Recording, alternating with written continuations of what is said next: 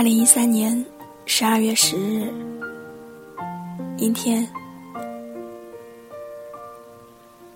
现在窗外飘着一点点小雪。我刚看完学院的元旦晚会，在回寝室的路上，听到了你回来学校的消息。那么，我们是不是走过同一条下了雪的路呢？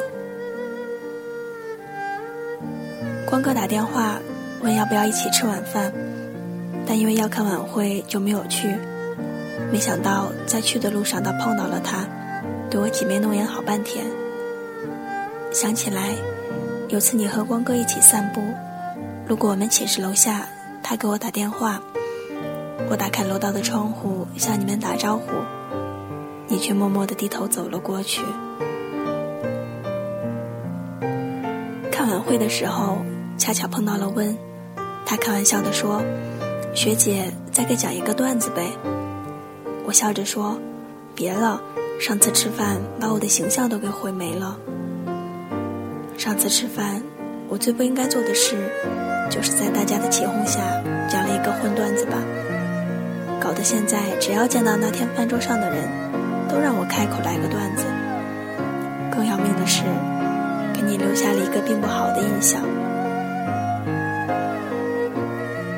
星座上说，摩羯座是十二星座中最有耐心的星座，凡事都脚踏实地，有严谨的态度和责任感，事业上属于领导型人物。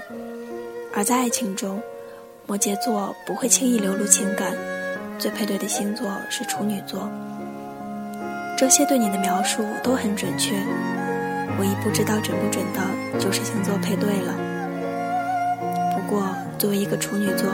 我当然愿意相信他是准的。晚上的时候，我给光哥打电话，他还说你明晚会在你们学院的晚会上露面。我说我知道，对于有关男神的信息，我不会放过。我让光哥找合适的时机问你两个问题：一个是你现在有没有喜欢的人；一个是你喜欢什么样的女孩。不过。第一个答案是肯定的，第二个就不要再问了。这大概是我对光哥最认真的一次谈话了，因为这关乎我未来的人生规划。如果你说你没有喜欢的人，我会义无反顾地留在这里，没有结果也无所谓，只要能离你近一点。我不管这个决定是不是太傻。是不是很鲁莽？反正我已经做了决定。第二十八封信。